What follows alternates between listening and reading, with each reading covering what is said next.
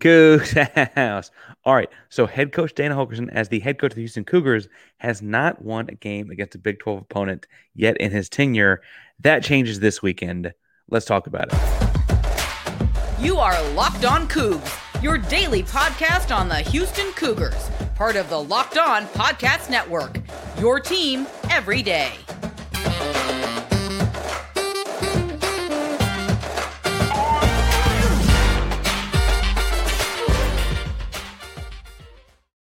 Welcome to Locked On Coogs, the daily podcast about your Houston Cougars. I'm your host, Houston-born teacher and coach Parker Ainsworth to break down all things Coogs. If you are a U of H fan or just a hater who came to stop by, please be sure to subscribe down below. That way you can listen to Coogs in your newsfeed each and every day. We appreciate you making Locked On Coogs your first listen of the day. And if you found us on the YouTube channel, it is so good to see you again. Remember to subscribe. Doing giveaway every 250 subscribers. The next big marker is 1750. So you got to subscribe to help us get there. We're just over 1,600. Like and comment on the videos to let us know that you're in the contest. If after today's episode you just are so blown away at how easy this could potentially be if all things go right for the Houston Cougars this weekend, okay, I'm being a little facetious. But if you don't know what to say, tell us in the comments down below if you'd rather have a bendy straw or a twisty, twirly straw.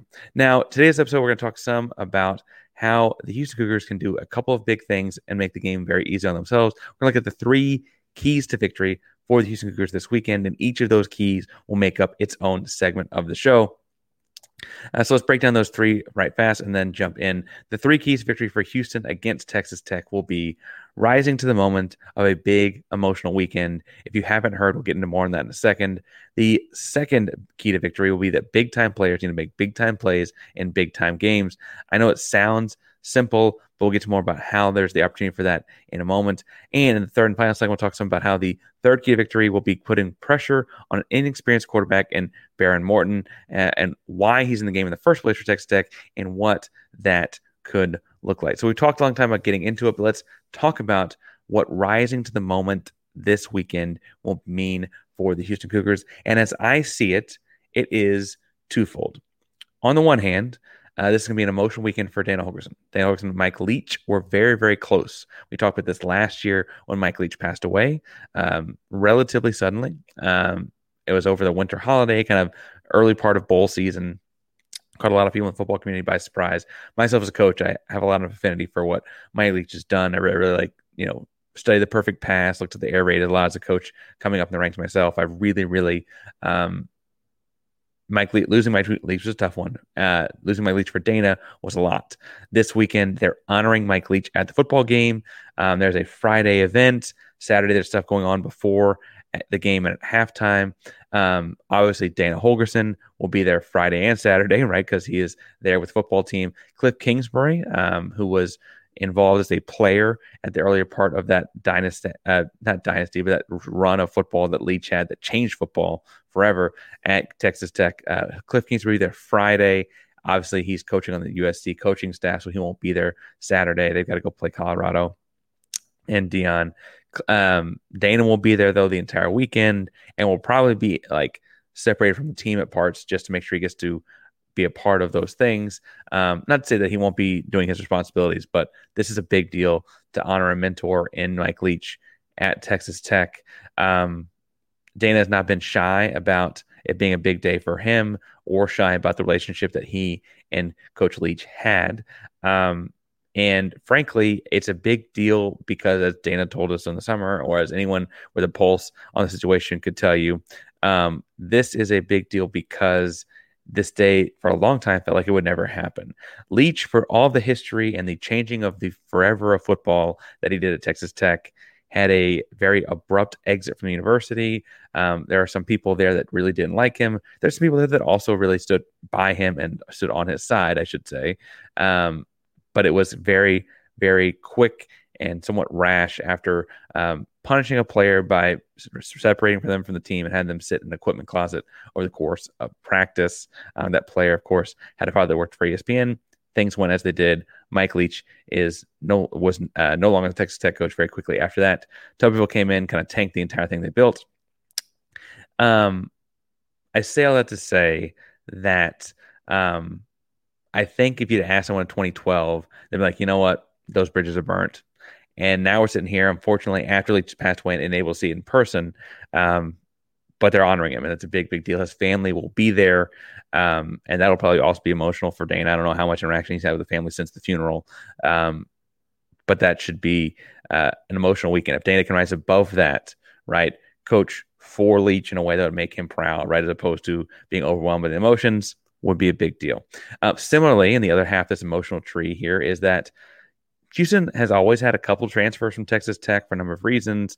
Alex Hogan's one people don't talk about a whole lot. Like Tajon Henry was one last year. Uh, Donovan Smith, starting quarterback this year, was a transfer to Houston last January and came to Houston specifically to be in the Big 12 still after leaving Texas Tech, amongst a handful of other things. Opportunity to start and all that obviously played a big role. Um, this is his first trip back as a starting quarterback. Um, and frankly, I thought it was interesting earlier this week in doing some recon kind of research. Um, Texas Tech coach McGuire um, point out that Donovan Smith should know the Texas Tech defense, and the Texas Tech defense should know Donovan Smith. They played against each other a whole heck of a lot. Um, Smith, while he was at Texas Tech, did win the second quarterback job over um, Behren Morton, who is the current starter for a number of reasons we'll get to at the end of the episode. Then when the starters uh, slow went down, that meant Donovan Smith came in as a starter. Uh, then later in the year, he got suddenly replaced after you know a somewhat awkward half uh, of football. He gets replaced, um, and Morton didn't let go of the job after that. Donovan Smith said, "Screw this! I'm going to go somewhere I can play." And he's showing up here with Houston to we anticipate beating Texas Tech right now. Um, in the Houston game, first of all, he did throw three picks, but he also made the game winning touchdown. So it's like the roller coaster that was Donovan Smith's time at Texas Tech this year. While the wins and losses have not been maybe what the some fans would hope, I have to say that I've been impressed by his growth and how he's adapting to a new offense. Very, very different offense than what they're running at Tech right now. And uh, he's kept his turnovers down. Um, and, you know, he's got the ball in the right team's hands. He's taking sacks instead of throwing it away you know, I think throwing it away, there's pros and cons to it, right? Um, what I will say is, if any defense knows how to turn him over, it will likely be this one. And so, if he can continue to not let what will be an undoubtedly raucous crowd, right? Uh, Tortilla Tech, as they're called, will be going all day long. Uh, you know, starting early in the morning for a afternoon kickoff and being very, very rowdy. I'm positive about that. Um, we'll be lucky if they don't start the night before. I'm sure there'll be some atrocious things said. There are people there that feel very strongly that he's not a very good quarterback. I would disagree, but those people will let it be known. I'm very, very positive about it. I hope it doesn't get too terribly ugly. I don't need YouTube videos or TikToks or anything about um, some awful things being said, but I do think it'll be interesting to see how Donovan responds to will be a hostile environment, as hostile as one as he's seen. It's also the first true road game for Houston. It's the first game out of the city of Houston thus far. Um, that'll add an element to this, I think, that's worth investigating. Uh, and how Donovan Smith rises to that occasion could very well dictate this game. If he rises above it and is the competitor I think he can be, we got a real shot to, you know, I don't want to say surprise the world, but certainly turn some eyeballs.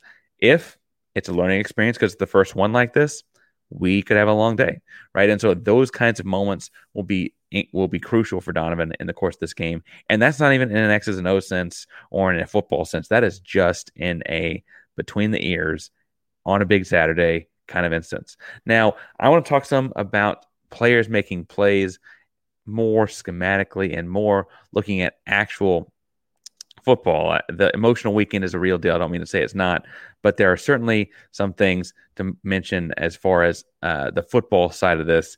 And before we get there, we're going to talk some, about some other kinds of football too. Or if you want to win something yourself in this football game at FanDuel.com, because you can snap in the action this football season with FanDuel, America's number one sports book. Now, right now, they've got this crazy good deal where you can get up to $200 back in bonus bets just by putting down $5. Guaranteed to get $200 back in bonus bets when you place a $5 bet. That's $200 in bonus bets, win or lose. If you've been thinking about joining FanDuel, there's no better time to get in on the action. They've got the line of this game set as Texas Tech by eight and a half. They got Texas Tech minus eight and a half, and the over under set at 50.5. The 50.5 has me questioning, oh, is this going to be just over, just under? I can see it being just under because they've got a new quarterback, or they got a young, inexperienced quarterback, and, and you know, Houston's been in a couple of lower scoring affairs themselves and which Houston. Da, da, da. What I will say is I'm taking Houston to be closer than eight and a half because I think Houston wins the game, right? And I'm telling you to do those things at FanDuel Sportsbook, American One Sportsbook. So visit fanduel.com slash locked on to kick off the football season. FanDuel, an official partner of the NFL. All right. So I look at um, this game and this game as Houston's first potential Big 12 win. Now, obviously, it would have been nice to have that against TCU, but against TCU, while the result was not what we wanted and the offense stalled out and the offense had problems, We've talked about those problems like nauseum. Go back and watch that week's worth of the post games afterwards. Um, I think what stood out in TCU was it's a big time game. Matthew Golden, kick return touchdown. Parker Jenkins had a good enough return game over the whole course, the whole game, to earn himself a starting running back spot. Um, you had sacks, you had strip sacks, you had interceptions, you had players making plays in a big time game this week in a big time game. I'm not making this thing up. Every coach in America says it, but players gotta make plays. If Houston's going to go with this screen short passing game as their thing, as I think they should, and argued earlier this week that I think they should, then they've got to, got to, got to win those matchups, right? In a screen pass, in a short pass, right? They've got 11, we've got 11. At some point, it comes down to if we want to make more than three or four yards on this play, my dude as an offensive person is going to make the defensive dude miss. Full stop. We're going to block up the other guys. We're going to put you in a hole in an area with a lot of space, one on one with a safety, one on one with a corner, and you get three or four yards if you get tackled, and that's positive. And da, da, da, da, da. But to turn those into big plays, to turn those into game winning plays and game changing plays, you got to make a dude miss. You guys got to make a play. Houston's got the athletes to do it. And I think that's one of the things that makes this offense very good for Houston. But that's got to happen this weekend against Texas Tech. Um, and further, we think a lot about making plays as being the guy with the ball, right? I think that's the most common way to think of it. But in the kind of offense Houston's trying to run, sometimes the guy making the play has to be the guy laying hat on the block. Matthew Golden, for all the things that uh, I think he's a future pro for a bunch of different reasons, this and the other thing, one of the things he's probably the most underrated at as a wide receiver is blocking.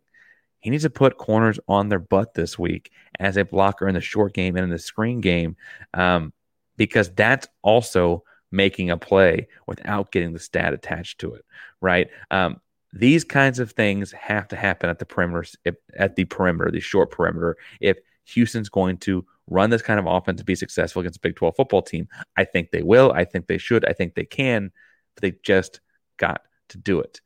In a very similar vein, Parker Jenkins, in his first start last week against Sam Houston State, had a historic start. And I'm not just using that, you know, somewhat flippantly.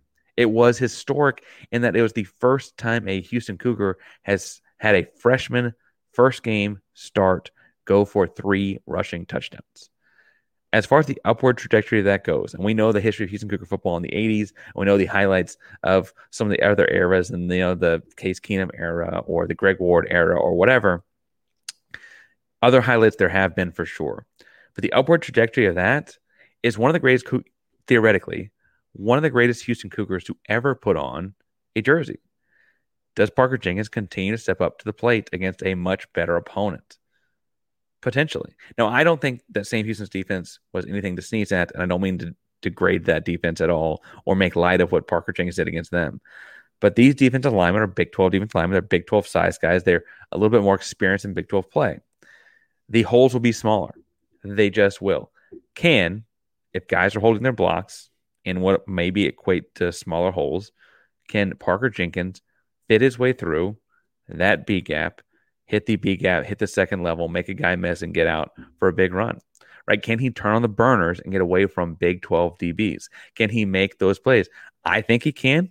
I think he should. I think he will. But to win this game, players got to make plays, and those are his plays to make right?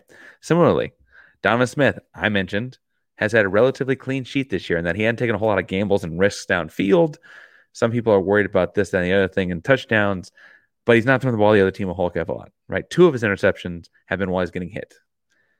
And even throwing that many interceptions to begin with. I don't know why I'm bringing it up, but can he continue to make plays, right? It's not just going to be making the safe plays. At some point, when you're throwing the short passes, the defense is going to collapse and come down and play the line scrimmage and press and mug up on guys, right? Can you make the read? I think I make the read and put the ball deep over the top of their heads and put it in the Houston Cougars' hands. I think he can. I think he should. I think he will. But players got to make plays if they want to win this game. Those are the kinds of plays that Dom's got to make. The plays continue across the rest of the offense too. I mean, Patrick Paul's going to make his block. Jack Freeman's going to make his block. Uh, Ruben Unich is going to make his block, even if he vomits right before, as went viral last weekend. Those things got to happen if they want a chance to win this football game. Players going to make plays. On the defensive side, right? It also has to happen. We'll talk more in the third segment about getting after the quarterback, but this is an inexperienced quarterback. This guy does not have a whole lot of snaps under his belt, does not have a whole lot of passes under his belt, does not have a whole lot of success under his belt either. Can Houston make the plays to take the ball away? Houston has had an interception every game they've played this season, including three in the first one. Can the Houston Cougars continue that streak? Who gets to pick this game? Right? Uh, based on the depth chart, starting to bees are Isaiah Hamilton, Moses Alexander, Malik Fleming, AJ Haulcy, and Hasaan Hypolite. A little bit different look. They've had some games, a little bit, you know, people getting banged up at ankles and those kinds of things. And we're starting to hit back at safety because we're moving guys around or whatever. Which one of those guys will be the guy gets to pick this week? Will it be more than one? Will Fleming have another, have another multi-pick performance? I mean, that would put him at the top of the country in a lot of ways. I mean, crazy, but why not? Players got to make plays. They've got to make things happen. Similarly, defensive front, eight sacks on the year as a team. That's a great start to the season, right? Great start to the season. Nelson Ceaser has three and a half sacks to his name alone. That's awesome. But this is a big time football game. Who steps up and makes the play this week? Is Nelson Ceaser? Is it Ugwoegbu?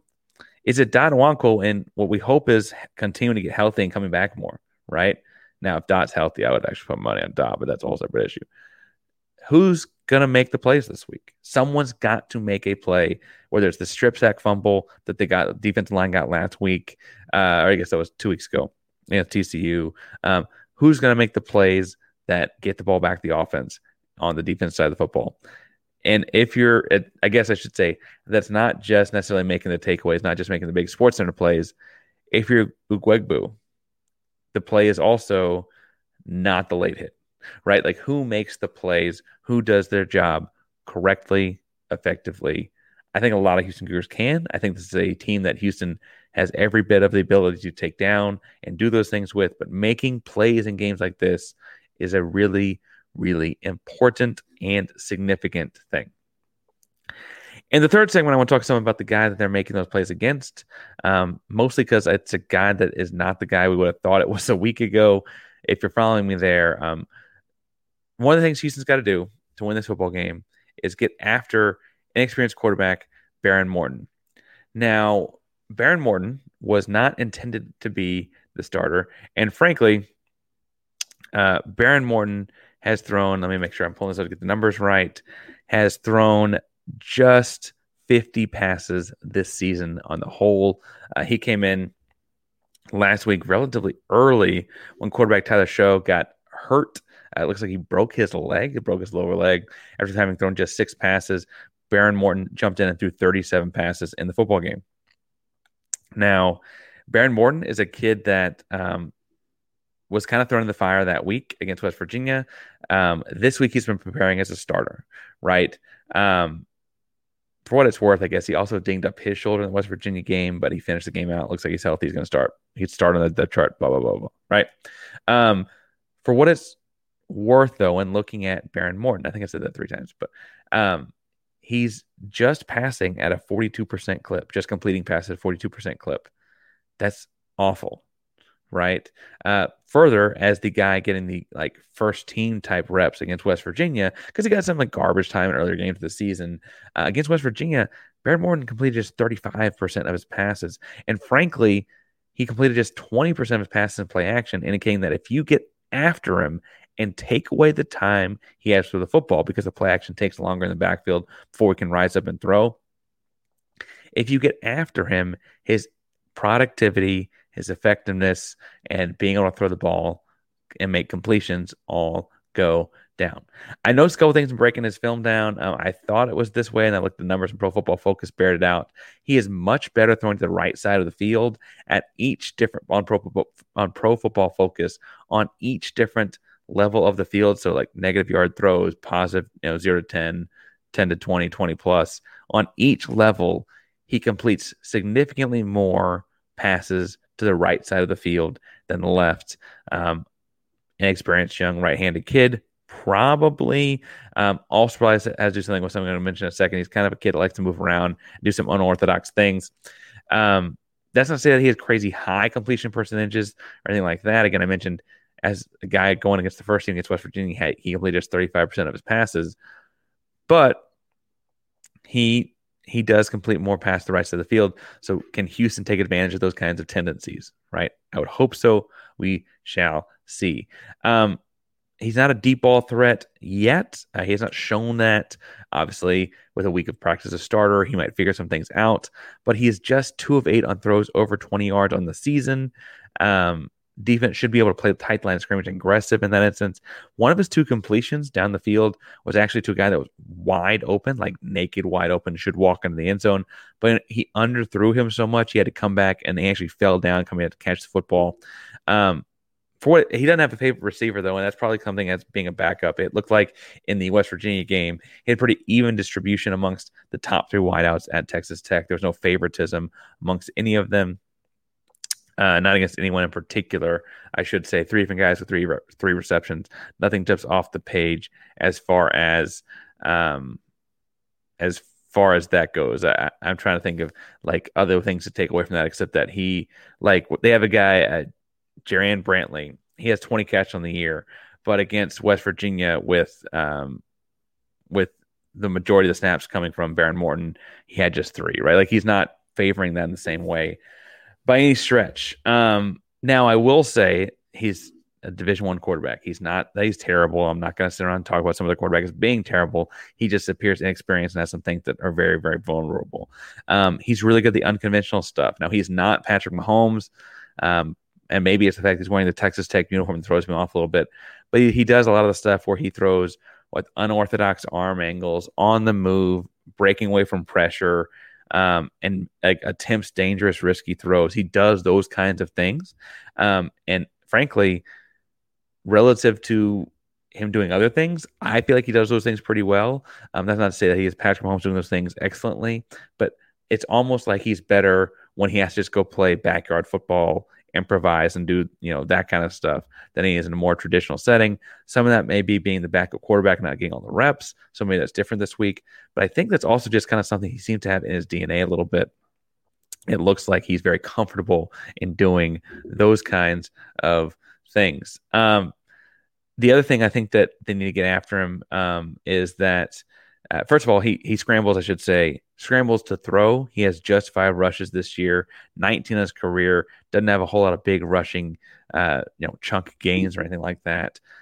Where Texas Tech gets their rushing yard from is Taj. Um, well, guys, I had the first name down as Taj. Why do I have this? Why am I blanking here? Why am I blanking here?